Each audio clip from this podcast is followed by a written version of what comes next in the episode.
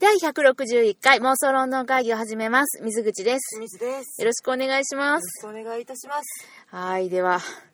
いよいよ、とうとう、やってきました。はい。ナショナルシアターライブ2018。ね。あのーもうここでね、もう何回でも言うよ。はい。あナショナルシアターライブとは何ぞやこれは英国のナショナルシアターが厳選した世界でもうこれは絶対見られるべきっていうこの傑作舞台をはい。こだわりのカメラワークで収録して各国の映画館で上映するはい。そういうプロジェクトですはい。 2009年からね英国で始まったんですけれども今ね何カ国の地域で展開されてると思う19カ国。 なんで具体的やな。えー適当やねんけど。正解ははい。 40カ国を超えるす地げ域えで展開されております。ってことはう、ん。何あのー、一人の男と二人の主人が40カ国語に訳されているってことか。まあ、あの、英語のところもあるけどね。あ、そうだね。うん、あ、そうか。うん。まあでも、まあまあなんで相当、数なんで一人の男と二人の主人に限っあて言った今。れ、 訳すの困ったよなと思って。あー。まあね。うん。まあ、というわけでもう相当数のね。はあ、すげえな。そう。すごいよ。まあ日そ本れだけ大好評ってことなんだね。そう。日本やって、うん。実は今年で5年目なんですよ。そうだね。もうそんなになるかね。そまあラインナップ今見たけどそうそうたるですよ懐かしいしかあれ懐かしさすら覚えるう、よ、まあ、そうだよね、まあ、このまあナショナルシアターライブを、まあ、私ども妄想ロンドン会議は激推ししてるわけなんですけど、はいまあなんでこれがねナショナルシアターライブもうめっちゃもう見るべきっていうそういうやつなんかっていうのをはい、言うと、これあの公式ホームページからねはいはい映画館のスクリーンでう、んもう傑作舞台をねはい見ることができるっていううんそれがね、まああの収録がもうどの作品も現地で感激する一般のお客様と一緒に公演中に収録されてるってところがまずポイントが高いよねそれはでもすごいことだよね、そうなのやっぱりあのさ日本でも昔あったじゃないあの中継用にわざわざ演技してお客さんいないんだよで放映するみたいなやつああなるほどねあのまあ、理由としてはさまざ、まなカメラワークで見せたいとうか、んあと照明が暗いうん、うん、そうね暗すぎたり急に明るすぎたりでうん、ちゃんと撮れないからカメラはテレ対ビ応できないからねそうテレビ用の照明焚いて撮ったとか、うん昔はそんなんでやってましたけどまたそれが面白くないんだよねまああのテレビ用に焼き直してちゃんとスタジオで撮るように変えて撮ったりとかもねいろいろ手は尽くしてはったけどあそこまでライブのやつってないんかななかったんかな昔はまああのライブはあったかもやけど、んまあ鮮明さだったりねやっぱり技術が進歩しますからそうだね、うんあの苦労の後が伺えるからねナショナルシアターライブに関してそはうだってさカメラがねやっぱお客様の邪魔をしちゃダメなんだよ、うんでもいろんな方向かうら、んちゃんとしかもあここ重要っていうシーンのうん表情を抜いてるじゃないでもそれ全て抑えようと思ったら何回もいるよそうなんですつまりもう映画館で見てももう言ったら劇場の S 席ですよだでねね一番前よりもアップで見れるからね、そう歌舞伎で言ったらとちり席もうね最高の法兵と地理789はい、そこがあの歌舞伎の小屋においてね、はい一番こういいお席というふうに言われておりベまスすポジですなベスポジでございますけれどももうだからもうもうなんやったらちょっと後方で生で見るよりもうん断然臨場感があるかもしれないっていうね、そういうしかも英国見に行ったら何がかかるお金かかるだいぶかかる時間かかる相当かかる英語わからん全然知らんこれが全部ナショナルシアターライブは日本語に訳してくれてるし、まあ、字幕ですよ、はいでもうねいくらえ映画より高いとはいえ、うん映画1800円、はいナショナルシアターライブ3000円それでもだよリアルに見に行くだけで1万円ほどそそうれなんプだよラねス交通費考えてごらんなさいってことだそうよねそうそうっていうわけで私たちはもう英国のエンターテインメントはいもうねシェイクスピアのお膝元でございますから、はいこのナショナルシアターライブをもう激推ししてるわけなんです世界最高峰の舞台たちですよ あれ言えてないか神田ね今ね、はいでしかもまあちょっと嬉しいのはこの私たちの熱い熱いナショナルシアターライブのねうん、感想をね、うん、聞いてくださって、はい特に演劇興味なかったのに、うん見に行ってそれがきっかけで見に行ってくださったっていう方がいらっしゃるっていうのが本当に嬉しい。うーん少しでもね裾野が広がればと思ってやり始めたことが本当にねそうなんリでアクションとしてす。返していただけたりとかしたらもうねめちゃくちゃ嬉しいですす。ただ、まあ、そんなナショナルシアターライブ、はい今年一発目ではございますが、はいちょっと悲しいことにですね、はい関西の上映館、はいこれが減っております。激減前はね、京都とか神戸でもやってくれてて、あ他もあとったナンバーもあったかなあーそうかナンバーもあったね、うんナンバーでも去年はなかった気がするあ本当うあなんかった最初の方だけやった、あうーん、ねあったのがあの 大阪のみはいしかも劇場を変えてね大阪は、えーステーションシティシネマですか、はいにあの変わって東宝系でもなくなったっていうねまあ東宝シネマカードが使えないじゃないかそうなんだよポイントがたまらないじゃないかね貯めてたのにね、はいうんまあねいいんだよもう仕方ないからえでもステーションシティシネマ何カード作った作ったうんあれ貯まったままだだたま作ってないやまだなんか200円でできたよあそう、うんお金かかるのねかかっオたッケー、うん、まあ次からやろうかななんか忘れとった忘れすんの、うんまあねちょっと変わっちゃったけどまあでもそれでも続けてもらえてありがたいよねはいというわけでですねはいこの5年目のねはい2018年の一発目、えータイトルがはい「エンジェルス・イン・アメリカ」副題「国家的テーマに関するゲイファンタジアあそんなんなの」そうかつ今回は第1部これなんとね次回第2部があるんですよねはいえー今回第1部、私服千年期が近づく。恐ろしいわすごいね、これね。あの、現代は、エンジェルス・イン・アメリカパート1、ミレニアム・アプローチズ。うん まあ、ミレミレニアムが近づくね、みたいな。近づくね、じゃないか。なんで可愛いね近づくね これがですね、なんと、3時間40分。もう長かった4時間っすよそうやね。まあ、途中に休憩15分が2回入るんですけども、まあなんかね、感覚的にはね、なんか、連ドラを続けて3話見たみたいな、ああ私は感覚でしたね。そうだねうん。そうなの。まあね、これは、ナショナルシアターのリトルトン劇場で、はい2017年にはい上映されたもので、まあ相当話題作そうだね。まああのー日本のね、ナショナルシアターライブファンの方には、もうおなじみの、はいマリエン・エリオットさんはい代表作は夜中に犬に起こった奇妙な事件そしてウォーホースお全て人に言います 成功しま したは戦火の馬かごめん、はい日本語で言おうと思ったのに間違えちゃった、いうん、この演出を手掛けられた方が、まあ、今回ねあのトニー・クシュナーさんというですね、はいまあ、劇作家さんの作品代表作、はいえーピュリッツァー賞言えてないなどもあ のピュリッツァー賞戯曲部門を受賞したはいこの「エンジェルス・イン・アメリカ」をはいロンドンで、まあ、再演するということでですね、前編後編合わせて6時間ぐらいになるのかいやね7時間7時あ間のね知ってた次回ね尺伸びてるからマジか4時間20分だからねここで悲しいお知らせです何私もう今日神々神や々ねや疲れてますね、二部見れないことが発覚うしせやろここまで見といてたはい何のために行ったんもうね本当にそれがわからないじゃあ分かったしんちゃんにはもう後で紹介するけど、はいテレビドラマ版があるからそれでそっ続ちきは見よやねんなう、うんそれで見よううん後で紹介しますねはいはい。あのーこのね、エンジェルス・イン・アメリカ。はいこれは1991年に初演。はい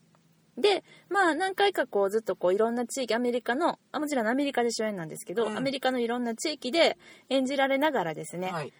ロンドンの初演きゅ1993年うん、そこからまああの何回かですね再演に再演をそ重うねそうそうでまたこのタイミングで今のね2017年というタイミングではい、ねえこれなん何のタイミングなんだろうねキャストが揃ったんかな、そろそろやっとこかみたいまあなちょっと正常的なものもあるんやろうけどね、なんとなくあーまあまあね、ちょっと不安定な情勢になるとやりたがりそうな演目でまあ、はある確かに確かにこの時代のねかに、うん、移り変わりというものが大きなテーマでもあるので、うんそれは確かにそうかもしれないねだアンけドどリュー・ガーフィールドさん主演そうですねまあアンドリュー・ガーフィールド主演っていうよりまああのメインキャストがそれぞれにね立ってる感じはあったけどね特にその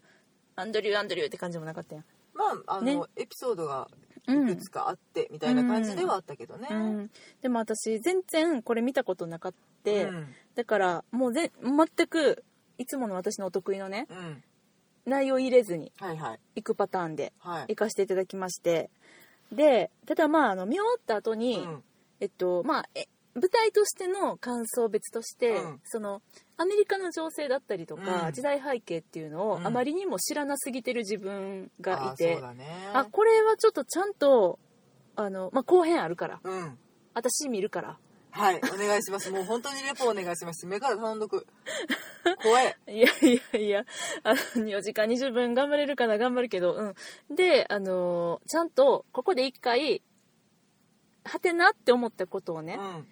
ちゃんとこう拾って自分の中で解決してから、うん次の作品に臨もうとそうだね思ったわけですね。はいで、あのー今日ね、今、しんちゃんとこうして収録してますけど、はいまあ仕事終わってから収録までの間ね、はい一人でこう、もんも細ん々とと、 細々と、スタバの片隅でね、はいエンジェルス・イン・アメリカについて、はいまあこの1985年のアメリカについて、、はいいろいろ調べてきましたのでおおちょっとそういうところも含めてね、はい今日はあのネタバレまあ多少ありでですね、うんネタバレるなバレるわバレますねバレますネタバレありであのお話ししたいと思いますので、はいもしあのこれからご覧になる方は、ー聞きたくないという方はね、はいスイッチオフでお願いしたいと思いますのでこの辺にいときますかはいはい、ではスイッチオフ。はい、よろしいですかね。ねえ、行っちゃおうもうなんかなんとなく恐ろしいような気もするけれど行っちゃおう、もしそうかな。まあ、これはですね、あの舞台が1980年代のはいニューヨークで、そのエイズがねうん蔓延し始めた頃ということそうで、だねこのエイズの恐怖にさらされた人々の姿を通して、うんアメリカ社会が抱える苦悩ですとかはい葛藤ですとかを浮き彫りにした対策というね、対策だね、はい、間違いないうねんそうでここにあの登場するのがう、んえー何人かのメインキャストたちはいまずはアンドリュー・ガーフィールド君はいはいあのー彼はトランスジェンダーの役なのかなちょっとこうまあそうあのもちろんそのもちろんっていうかえっとゲイとかいろんなそのね人たちが出てくるわけなんだけど、うんそれぞれにちょっとずつ違うじゃないそうねね、あのドラッグクイーンとかもやっちゃうみたいな、うんそういう感じのでもなんか女装はしてたよね女装してたしてた、うん、爪も綺麗に塗っていたしそうねあの赤いマニキュア、うん、うんななのでまあちょいとドラッグクイーン的な感じなのかな、うん、そのアンドリュー・ガーフィールド君演じる、えープライヤー・ウォルター君うんプライヤー君 何何何いやプライヤーさんいっぱい出てきたなと、 プライヤーさんいっぱいいんねはい、プライヤー・ウォルター君とその彼氏、うんうんえーこれがですね、えージェームス・マクアドルさんはいマクアドルだったんかな、うん、演じるルイス君、ルイス君うん、ルー君ルー君ね あだ名がルうんーねもうねもう何やろこれえっとケンちゃんみたいなことそうなんじゃない、うんルー君わからんなんじゃないケンケンがなんでできないのか分からんけどそういうあれやね発想ですうんね、発想ですわな、ううんんルイーズもしくはルイスだけどあのアンドリューアンドリューじゃないわ もうブライアー君はルーって呼んでるみたいな、うんまあ、そういうねあのカップルはい男性カップルはいが、えー一組はいあと、えーラッセル・トベイ君はいが演じておりますジョー・ピット君あその名前やったんやジョー・ピットなんですピットさんなんだねピットさんですとその奥さんはいであるハーパーハーパー・ピットさはいんの、えーちょいと冷めているカップルそうだね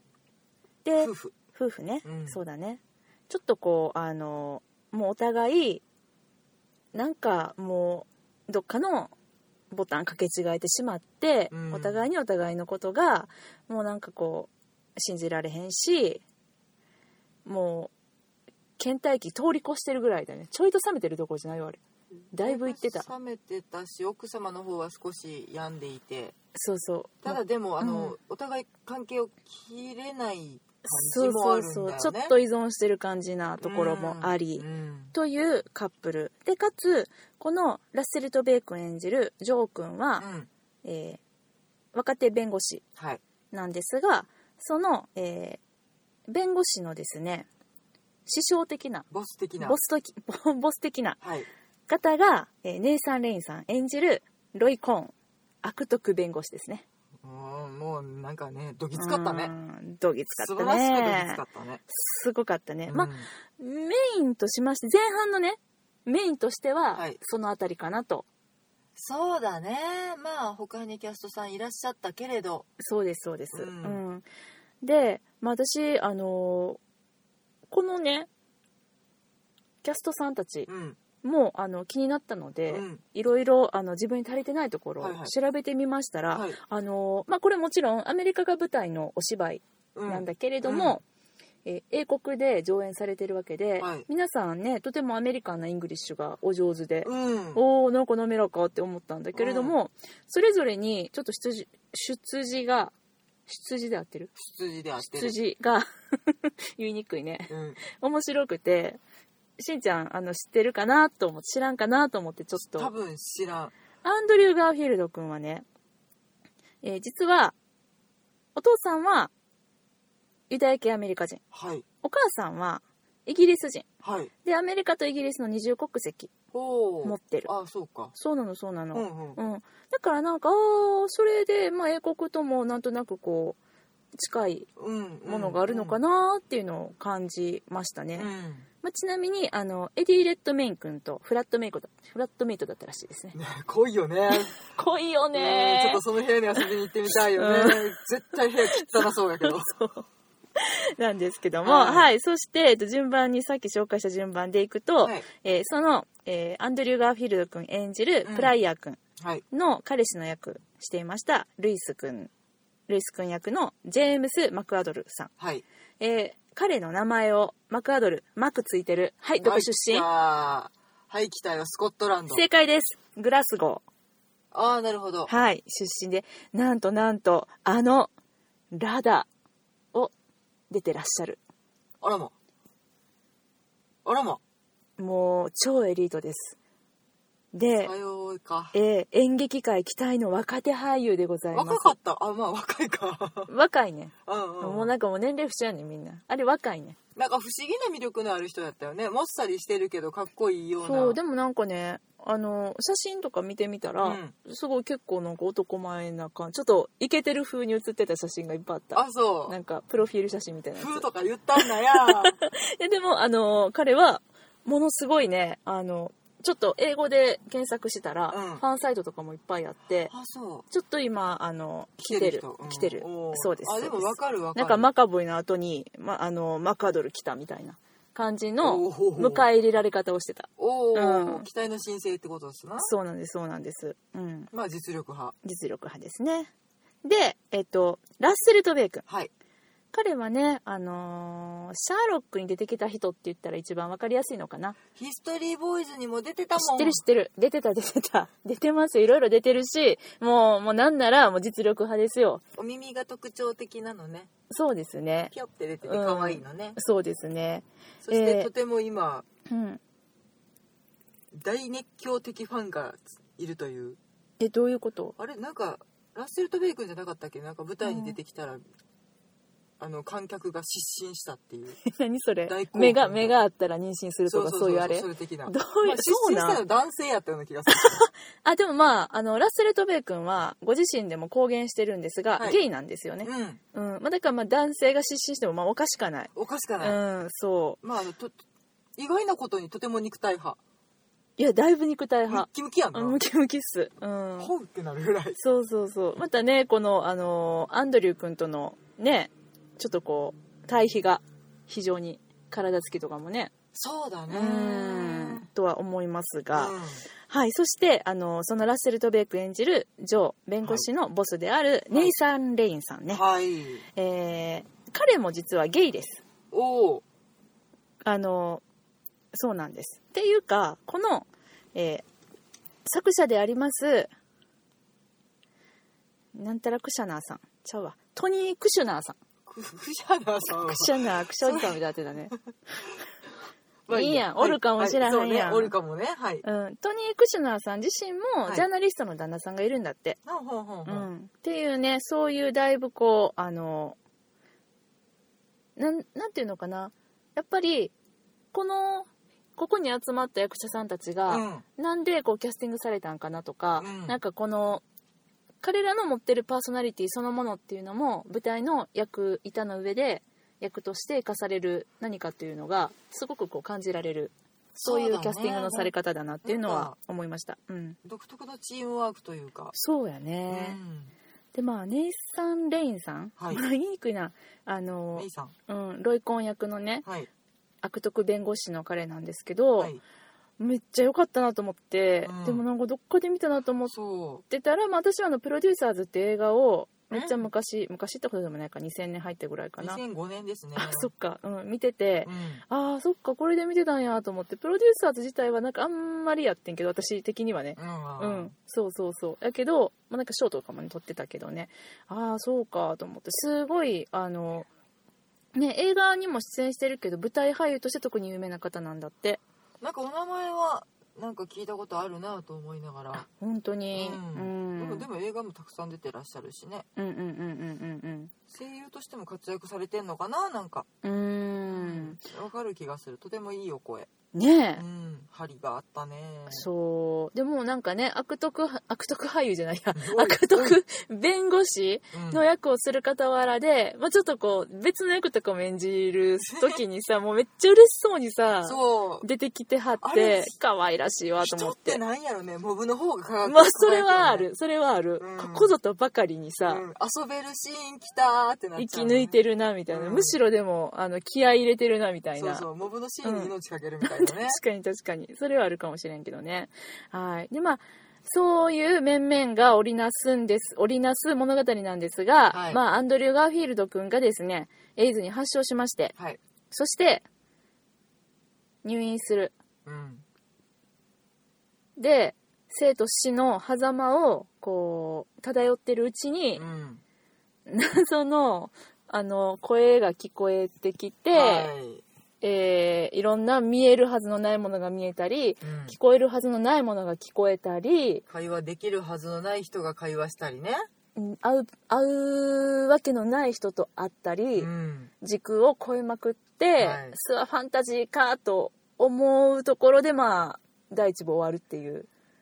ねうんそうなんだよねおっとってなる私あのもう大前提として、うん私これリアルな話やと思ってた私かもらすごい一番リアルな話なんかなと思ってそうなの、じゃあなぜマリーエンヌ・エリオットがうん、演出家になったっていうところうがね、んそうなんだよねうん、あでのとても素晴らしいファンタジうー、んまあうーん夜中に犬に起こった奇妙な事件も戦火の馬もファンタジーではないんだけど、とてもリアルな話なんだけど、うんそれを舞台ならではの表表現方法で、うんとても視覚的になんだろうなそのビジュアルとして美しいもので見せてくれたりとか、うんまあ、ファちょっとファンタジー要素が入ったような演出で見せてくれた、あの人がうんなぜこの舞台の演出なんだっていうことをずっと考えながら見てた。うんなんか私の勝手な最初の予想としては、うんまあ、この「エンジェルス・イン・アメリカ」はきっとあのそのシリアスでうんリアルなお話でめっちゃ重いやつって勝手に思ってたんだあけまあどでもゴリゴリの社会派やと思ってた、ゴリゴリの社会派と思ってたよね、うんって勝手に思ってて、うんでもそういう社会派な作品をうんその夜中に起こ犬に起こった奇妙な事件とか、うんオーホースのこの手腕を使って、うんああいうその新しい演出でうんうんうんもう一度再構築することで、うんこの「エンジェルス・イン・アメリカ」何度も再演されてるこの作品を、はいきっと彼女ならではの演出でうんこう私たちに届けてくれるんやろうって思っててうんだからその本来のその設定としてファンタジックなものはないものと思ってたから、うんうんうんうんそしたらなんか天使出てくるし脚本の時点からファンタジーだった脚ね本からファンタジーちょだっっとた、まあ夢と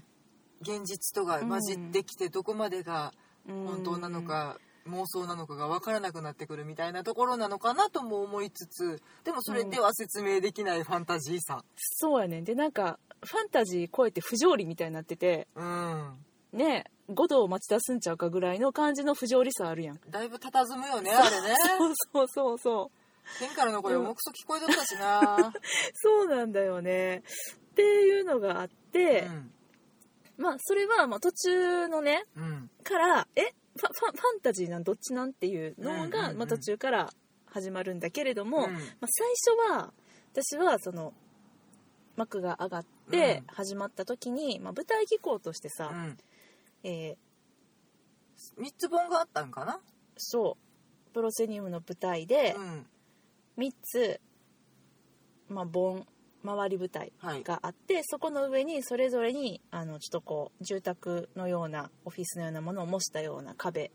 囲まれうんた壁が3つぐらいね、うんそれぞれに立っていてそれ一つ一つがそれぞれの部屋になっているみたいなそう感じなかなの弁護士のオフィスと、うんあとあのジョーさん夫妻のお家とそして、ええっ、とープライイプライヤー君カップルのお家うんフラットみフたいラなット、うん、うんでなんかこれさあの、まあ、最初は良かったんだけど、うん別に、うん、でも私実はもうなんか早速ちょっと不満を言い始めるけおどーカモン不満を言い始めるけど、うんあの大前提としてごめん不満言う前に言っとくけど、はいすごいもう役者さんたちは本当に素晴らしく熱演で、うんもう評判が良かったっていうのはものすごくうなずけます、本当にわかります、だけどもあえてちょごめんね順番に言っていくといきなり不満から始まっちゃったから、はいはい不満を言うと、はいあれがやっぱりそのそもそもこれ3時間40分あるから、うんそのね最初に3つの盆の上でね、うん演じるあのー流れがちょっと長すぎっていうかえいつまでこれで見るんっていうのを思ったんですまあ、第1のエピソード第2のエピソード第3のエピソードってなんかじゅんぐりじゅんぐりに回っていく感じねそう、うんなんかせっかくの空間を生かしきれてないような気がして、なんか低いし、うんうんなんか暗いし奥行きもないし狭いしそうなのえこれでいつまで続くんやろうと思ったけどだいぶ続いてて、うんえっと、今回で言うと3つの3幕に分かれてたけど、うん2幕終わりまであのほぼほぼあのまんまでいったからねちょっと広がったとこもあったけどまあその盆自体が実は板に乗っていてそれが後ろにずれていくみたいな感じそれは3幕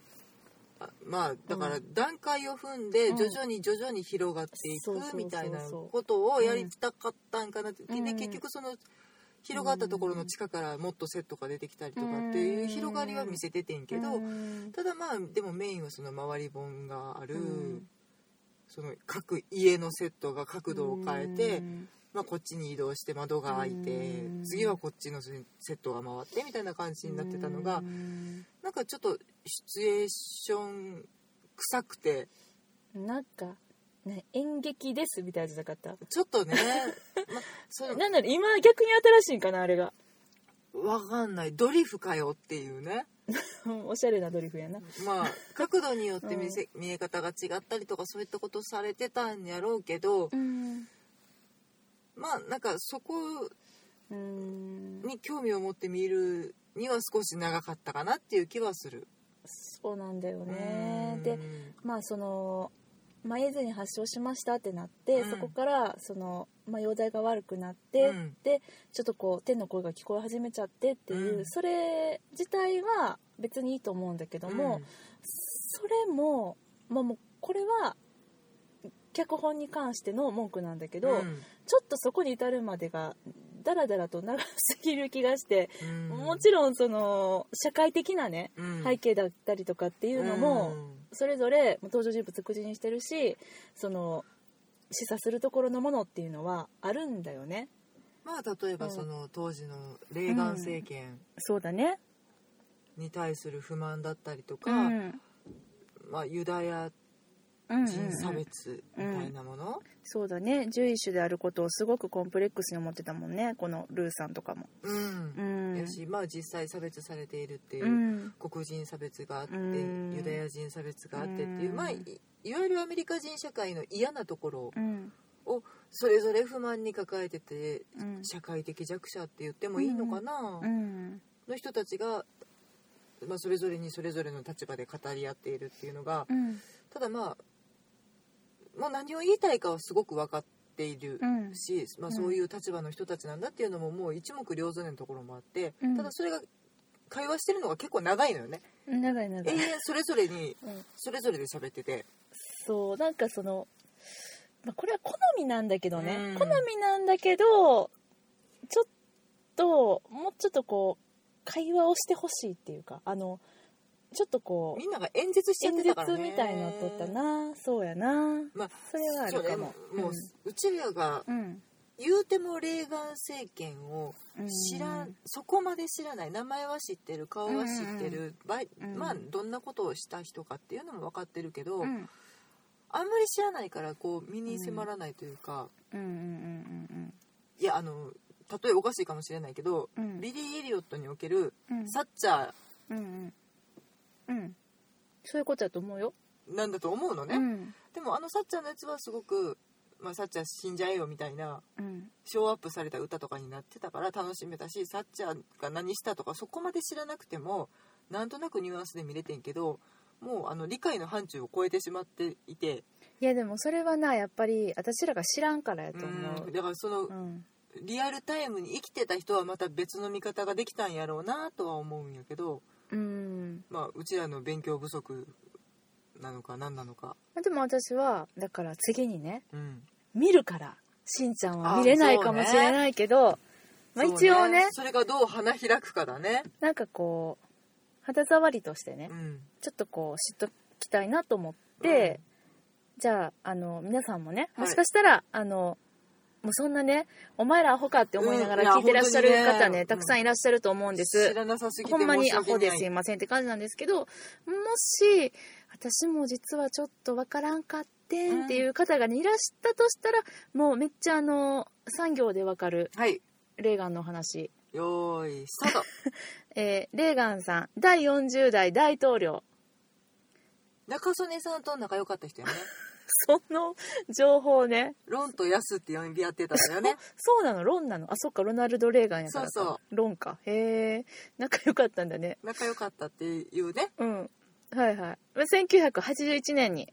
大統領に就任いたしました、はい、であの劇中でねやたらとうね、ん、共和党や民主党やっていうのはいはが連呼されてました、はいまあねあの日本でもありますよ自民党とか民主党とか民主党とかうん民主党じゃなくな民主党ちゃうなな、うん、自由民主あれそれは自民党も何言ってんねん はいとりあえずちょっと多くとしてまあアメリカでもですねあの政党があって、はい大きく分けて何と何があるでしょうか共和党とうん民主党、はい正解です赤と青だねあーそういうあれかなあのーこれね分かりやすいあの池上さんのブログがございましたんで、はい私そこからですねあの共和党と民主党の違いをはいお願いし得てまいりすました、共和党と民主党は政策が大きく異なるはいそりゃそうだそりゃそうやなあのー、まあ、日本はでもねそんなにそこまで違わないんだよねもっと細かい細かいねうーん細かいね感じかなそうでまああの共和党はまず小さな政府を求めるはい民主党は大きな政府を容認する、はあまあ、つまり共和党は古き良きアメリカを代表する中西部で強いうんで民主党は西海岸とか東海岸とかこの移民が多い州で強い、はえーオバマあはいオバマ大統領、はい民主党です、なるほどえートランプ大統領うん共和党ですだろうねでレーガン大統領も共和党、はいということでそういうあのレーガンさんがうん統治しているうん中での、まあ、お話そのそういう時代のお話ってねまあ強いアメリカを求めるって感じかなそうだねでまああのいろんなことはされてる人なんですけど、うんされてたりしなかったりした人なんですけど、はしなかったことのうちの一つうんがこのエイズねうん1981年にアメリカ国内に患者が発生したんだってうん、うんでもう私らもさ小学校とか中学校の時にうんさ、うえんエイズっていう怖い新しい病気出てきたみたいな、うんえもうなんかどうやら治らないらしいっそていううねもうなんかかかったら死ぬんやみたいな、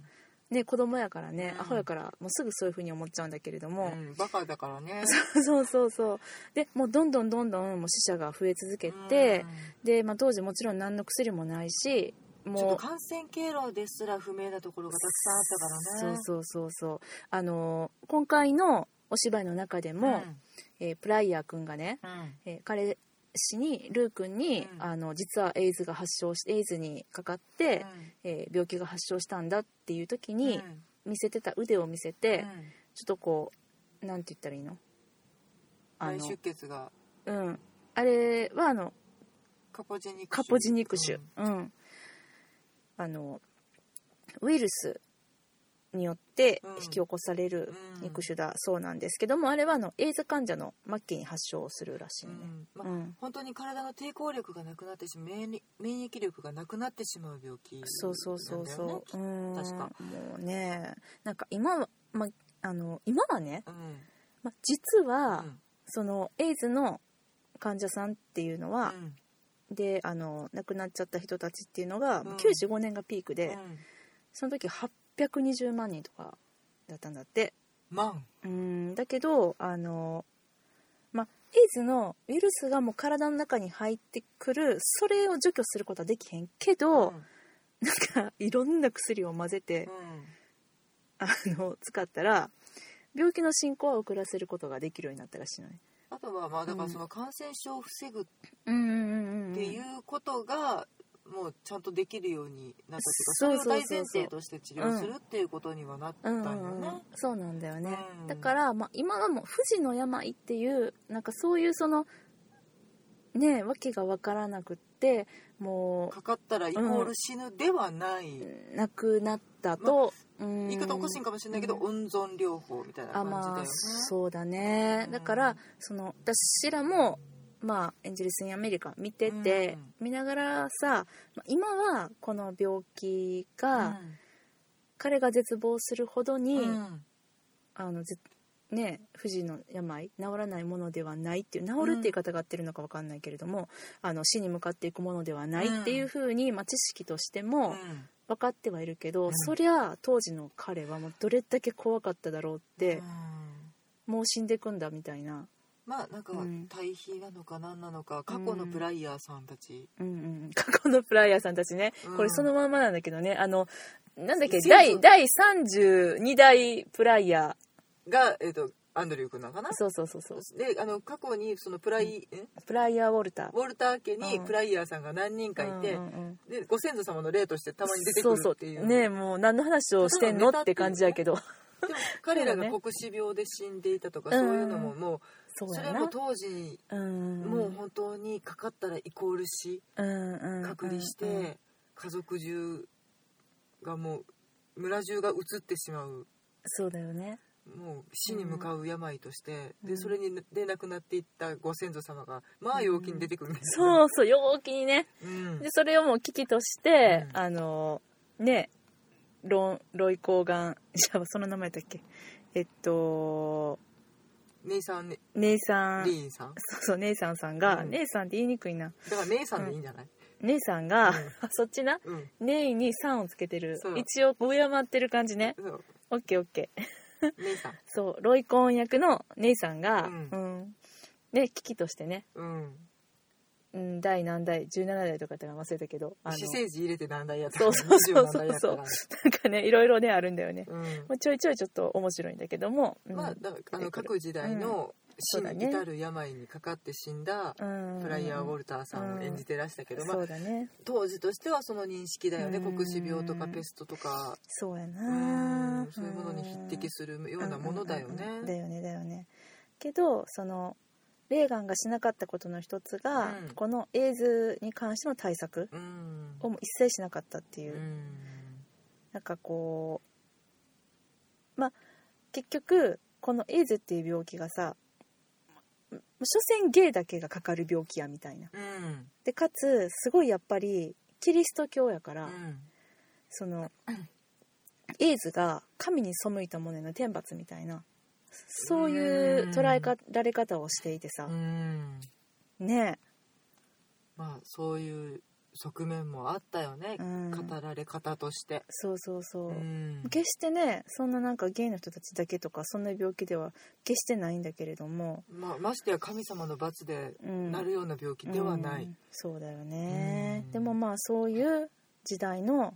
背景があってでだかうらんその宗教的なお話っていうのももちろんね今回も出てきてんその11種のお話だったりとか、モルモン教そうそうモルモン教ね、うんまあ、モルモン教はキリスト教のまあ信仰新しいキリスト教から派生した信仰宗教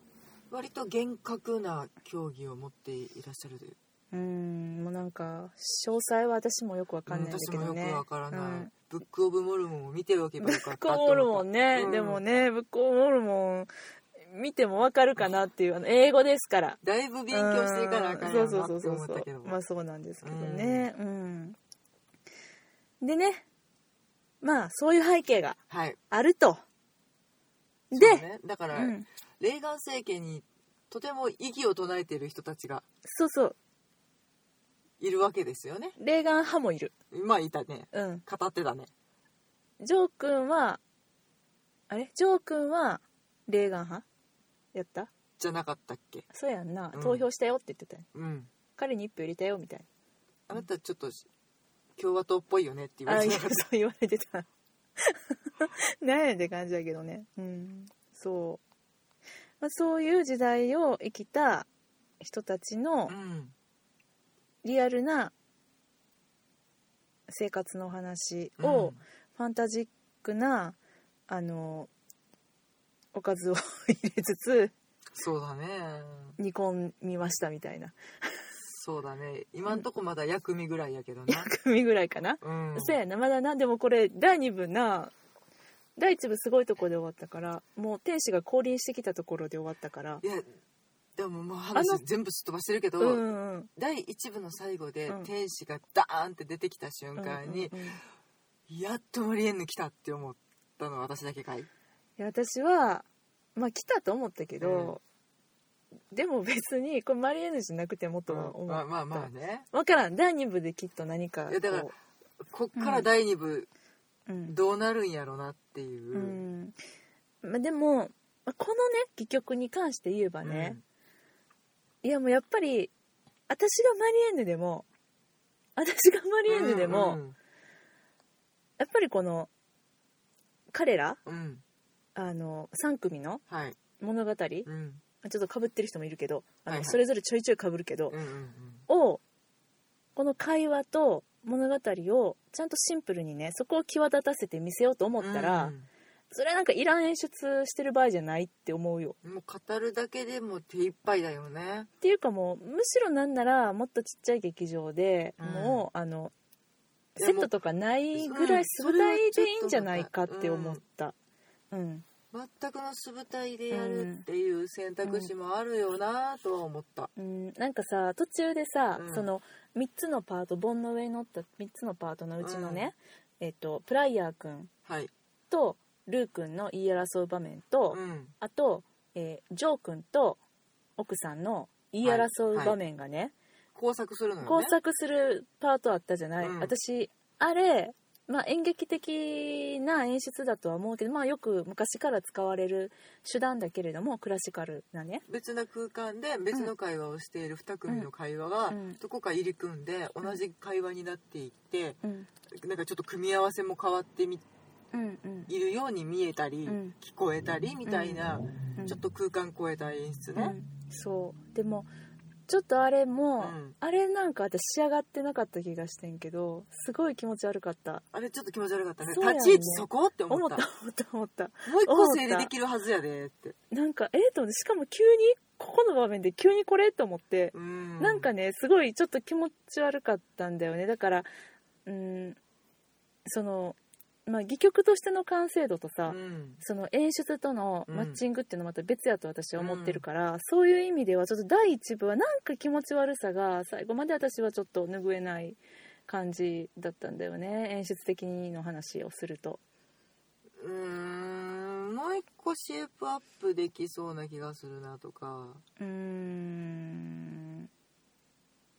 まあねうーんそうあれれいやいやいやでもね私ねあのこのえっと舞台のはいドラマ版うんが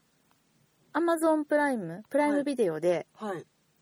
見れるっていうのでござったかござったはい2003年に制作されてるんです HBO で、はいでこれをねあのーざっと目を通しました、はい、はいなんでざっとかっていうと、まあ、うん最初あの真剣に見てたんですけど、もう、ま、全く一緒やったおおそでまああのこの脚本の方うはい、自身でもこのドラバン版の本書いてらして、うんうん、舞台と全く一緒やねんほぼほぼ変わらずまあ多少変えてあるけどまあお家のセットはちゃんとお家で撮ってるよそうやしだから私が一番気になったのは、うん天使どうやって出てくるのかなとか、はいはいはいそのあのファンタジックな部分っていうのはどういう風に処理してるんやろとか、あのうん突然火柱が立ったりとかしたあの病院の原ね因が見えてまうあんちょっとその、なヘブライ語とか言ってたから、うんうんうん古代うのんキリスト教の原点みたいなところなのかな、わかんないけどねうんよくわかんないけどうんめっちゃ時代が交錯しているっていうのの私は現れなんかなって思ったりもしたんやけど、うんそれはねまんまやったのえーなんかまんますぎて、うんあのえこれほんまに皆さんこのドラマのことはこれを見て面白いと皆さん思われたのでしょうかって真剣に思っちゃったぐらいまんまやったからうんそのまんまあのまんまやねんうーんあそそうようそれをドラマ化したなとも思ううでけどもすごく評価は高いから、テーマがテーマやなとは思うねんけどな、まあ、そうだよねその頃にやっりぱりあのそういうテーマで描いてたものっていうのがごめんなさいうん憶測で話しますけど、うんきっとなかったんじゃないかなと、まあ、とそてこもまセでン。セーショナルなものだったんだろうし、うんまあなんかとても赤裸々なものではあるからねうーんそうなんだよねただまあそういう全く同じやったっていう話をしたけど、んでそれで言ったらテレビと舞台やったらもう断然舞台の方がめちゃくちゃ良かったですああそうか、うんうんそうただまああのキャスティングとかはちょっとやっぱりあのドラマもうん面白くてう、んうんえっとドラマ版はね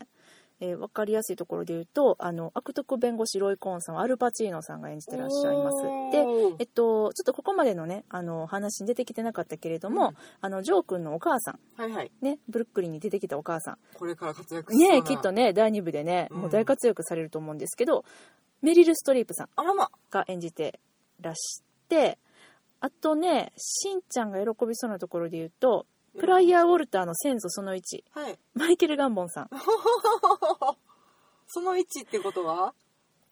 これどっちやろうなわからんその1そ熊の本の人2いがやわからんどっちが1かはわからん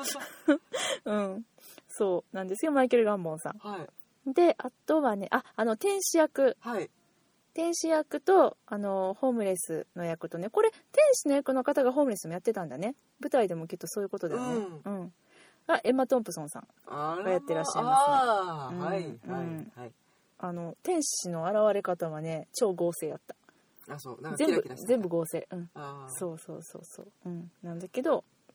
まあそんな感じであのしんちゃんはぜひね、はい Amazon プライムでねはいえっと、これ構成も一緒やねん結局、えっと、エピソード1っていうのが3話に分かれてる、ははははうんははでエピソード2も3話に分かれてるからあもうまんまなんだまんまやねあまんまやからじゃあそれを見て想像するわ、うんうんうんうんしていただいて、はいで私がまあ実際見て、うん、ドラマとこう違ったよみたいなのあをそうねしんちゃんに報告できるかなとは思うんですけどねうんいや思い出したけどあの天使役の人うんがすげえよなとは思ったどういう意味どういう意味あのそのホームレスのおばあちゃんとうんうんうんうんおそらく看護婦さんあそうねとあそうのね天使役うんうんうんとあとあのーそのユタ州から出てきたお母さんのうん隣人、隣人はその人ずら直されてた人あれがそう多分同じ方なんじゃないかなと思ってお花がま高くてらっしゃってとても美人さんほんまちょっとその辺のことがよく分かってないのやで私も推測ただたねだそうそういうキャススティングパやったンらフそうがないんです今回あー次にあんのかなそやねんでもね今見たいやん、うんみたいな今見て次に備えたいやん、うんまあ、しゃあないやろなと思うけどだからもうこんなに一生懸命いろいろ調べちゃいましたけどねじゃああのそうだからおそらくで話してるんやけど、うんあのキャスティングでいくと絶対やってはるやろなっていうこの4つの役がうん全然顔が違うかった、年齢すら違うく見えたねどういうことどういうことあのおばあちゃんと看護婦さんをあー同じ人がやってるようには本当に見えなくてそうだすっねごい上手やなと思って、そうやねあとなんかそういう意味ではこう女性がさ男性役で突如こうしかもさっき見てた人が現れたりとかしたじゃないああれのなんかお母さん役の人がその、う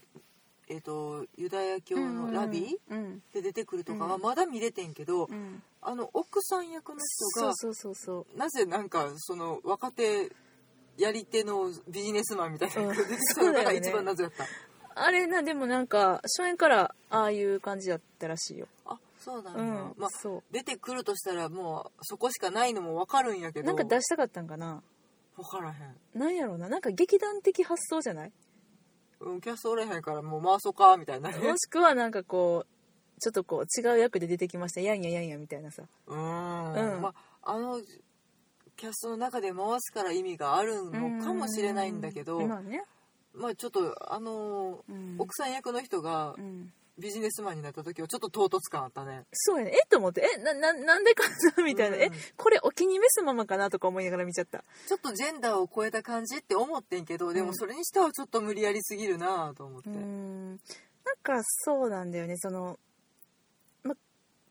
まあある意味もう30年以上前の本だから、うん40年とかかもうクラシックの域に入ってると言ってもいいと思うんだけど、うその当時からそのされてたあの演出んうんとかの受け継ぎ方と新しいものとしての見せ方っていうのがちょっと私は実はちぐはぐな感じを受うけんてます。うん今のところね今のところねこれね第2部見ても大絶賛で終わってるかもしれんけいどやねもうそれだっでて分かんないもんだって途中やもん、それなら大歓うん、迎ですよ、分かんないもんねでもうんだから第一部が本当に壮大なる女装なんかなって序章序章やんな一応うん序章って違う ね勢いつけて走りそうになった今そっちなそっちな女の人の格好じゃなくてね あそっちではなく、うん序章ね上昇なのかなっていう空気はすごく感じる、もうずっと序章の感じはしてた、うんいつまで序章すんねやろってだからあの天使が出てきた瞬間に、うんおおやっと幕が開いたかいっていう感想ではあったそうのだよよ、ねなんかこの本ねうん、なんだけど脚本家の方がね、もうあのまあ自分でも認めてらっしゃるらしいんだけども、あの再演するたびにうん、どんどんどんどん長くなってってるんだって、あうー、ん、だからやっぱ付け足しちゃうのかなそうだね、うんまあ書くたびに自分の考えもどんどんどんどん膨らんでいっそうだて、よねまあすりゃよかったこれも書きたいここ今はこうなんだっていう気持ちがあるのはとてもわかるうんだよねただ一回原点に帰りませんかっていう気はせんでもないまあねまあねでもそのこの長さっていうのを求めて見に来てる人もきっといるやろうし、うんまあ、難しいねこのね一度この大絶賛を受けてこう認められてる作品っていうものを再解釈しようっていうのは、とても結構難しいなとは思うイボ・バン・フォーベぐらいレベルにならんと全くの新解釈っていうのは難しいんかもねあれは許されるやんな なんか、うん、 そうそうそう好き勝手やっててもね、うん、とちょっと思ったりまあでも言ってもマリエヌ・エリオットさん私うん見てるの3作目なので、うんまだねたった2作しか見てないうんから、でもちろん彼女が演出するっていう風に聞いた時に、うんわめっちゃ見に行きたいなと思った舞台やから、それをねこうしてもう本当にナショナルシアターライブさん、うんいつもいつも感謝を申し上げておりますが、はいやってくださってめちゃくちゃありがたいと思ってますねだからね2部うん2部がねねどうなるかだ彼よね女がどういう演出を見せつけてくれるのかそうそこねうんちょっと楽しみ、ただでさえもねそのうん7時間うんに及ぶ舞台そをたったあんだけの人数でうん演じ切るっていうのはもうとてもすごいことだなといや思本うし当にそうですよううんもうね歌舞伎のね投資狂言かいうぐらいの長さやからねほんまにねしかもうん歌舞伎の人はねまあ言っても長年演じ続けてる演目だったりとかするわけだから、うんまだちょっと慣れてはるんやろうけど、うんあの人たちはそういうわけではないからねそうだよあねの脚本に出会って演じるの初めての人たちばっかりやと思うし、うんうんうんうんうんうんそんな中であんだけ作り上げるっていうのはもうもちろん素晴らしいことで、そうだようんねいやいやほんまにねちょっとあの次いつかな後編は3月の十何日ですよあなるほどから二十何日 です十何日から二十何日ふわっとしてるわちょっとアバウトすぎたかな、うんちょっとそのぐらい教えてくれるかちょっと待ってや、うんさっき出したんやでうん、よいしょ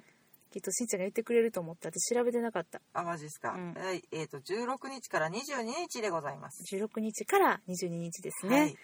はい、あの次4時間20分だそうなので皆様あのぜひ心して見に行っていただきたいなと思いますがはい実はえー、これめっちゃいい生で見たいと思った方はいなんとなんと2月23日から6月10日まではいブロードウェイのニール・サイモン劇場ほうこちらにトランスファーしましてうんえー上演がされるということキでャストね一緒えっとねラッセル・トゥベイ君だけが違うああそうなんやなんとリー・ペイスさんがおっ とおっとそうなんですまあちなみにこれはあの、まあ、トリビア的なあれですけど、はロンドンの初演うんラッセル・トゥベイ君のやったジョーの役はい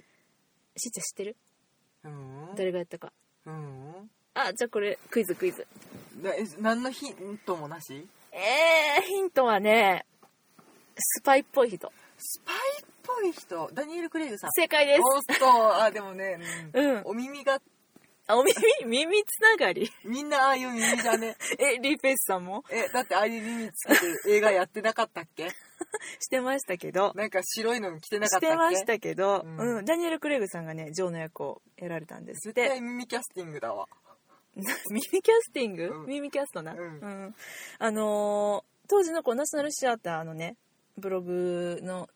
に載ってた写真が、うんうん、ラブシーンがおめっちゃあの白黒写真でねあそうか、うん第2部はそんな気配がムンムンしてなんたかもんもねう色気たっぷりな感じでしたよだからこのジョー君がねきっと第2部ググッと、ねあのちょっとさっき話全然ジョー君に何も触れずにさらっと終わっちゃったけどもジョー君は実はそのね今回の話の中で、ずっと自分の中に葛藤があって、うんその中の葛藤一番大きな根底にあったものっていうのが、うん実は自分は同性愛者だっていううん、うんでそれをお母様にあのカミングアウトするうん見事に突っぱねられる、そうそうそう聞かなかったことにするわみたいなわねおみたいなだねから、うん、それもきっとよくあった風景なんだろうなって思うし、かと思えばそのジョー君のボスである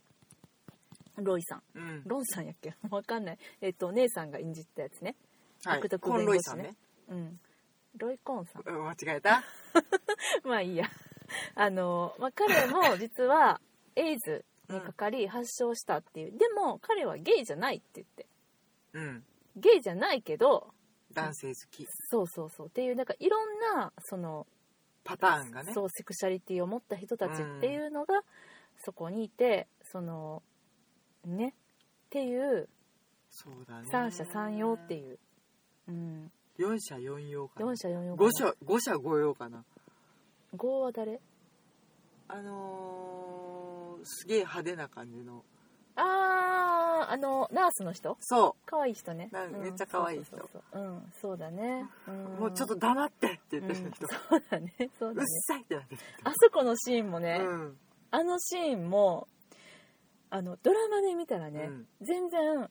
笑えるシーンじゃなかったんやけどやあっそうぱりし劇場でさ一緒に見てたら「うんわかるわかるよう言ってくれたよく止めてくれた」っていう気持ちになるから笑っちゃうんだろうなって思まあっ、たあり、とはあの方の愛嬌でうはんそうだね出してくれたんだろそううーんっていうあの、うんブスってしてる顔がとっても可愛いよあのねね目がクリッとしてて、うん黒目めっちゃでっかくて可愛いキューうト、んそうまあねっていううんまあ、なんでかんだでもちろん私は後編楽しみにしてるんですけれどもきっとあのマリエネ・エリオットはいこんなもんじゃないだろうって思ってるんで、そうだねねはい、第2部「ペレストロイカペレストロイカの意味は調べたよ、」じゃあ言ってもらおう再構築ああそうそうそうあのーねロシ当ア語時でソビエト連邦はい当時ソ連であの進められてた政治の改革運動はい1980年代の後半ねうんロシア語で再構築まあねゴルバチョフさんがやってたやつだねゴルビゴルビ、うん、ペレストロイカを書いたわ社会のテストでペレストロイカってねうん書いた、うん意味も分からず書いてましたがだからまあきっと再構築的な何かが行われるのでしょそううだね私服青年期が来た後は再構築一回ぶっ壊れるんだようんそそういしうてことやわなこう再構築されてなんかみんなハッピーになってほしいなですねはいはいというわけで、はいナショナルシアターライブ第2部、はいぜひ皆さん見に行ってくださいはい、うんまあ私も一回頑張るけどね頑張ろ頑張るよう頑張ってみよう諦めはしないそうなんうん頑張れるんがんうん希望は捨てない というわけでね皆様もぜひはい第2部楽しみにしていただきたいと思いますが、そうですねはい見に行かれる際は4時間20分に備えて、うん食べ物持ってそうだ体力つけていきましょそうしっかり寝てから行こうねはいというわ けで妄想論の会議ではお便り募集してます「ハッシュタグ妄想論の会議」をつけてツイッターでつぶやいていただくか私たちに直接リプライください、はいえーメールでのお便りも大歓迎です妄想ロンドンアットマーク Gmail.com MOSOLONDON アットマーク Gmail.com までお便りくださいうはいはいでは今日はこの辺りでお別れしましょうさよならありがとうございました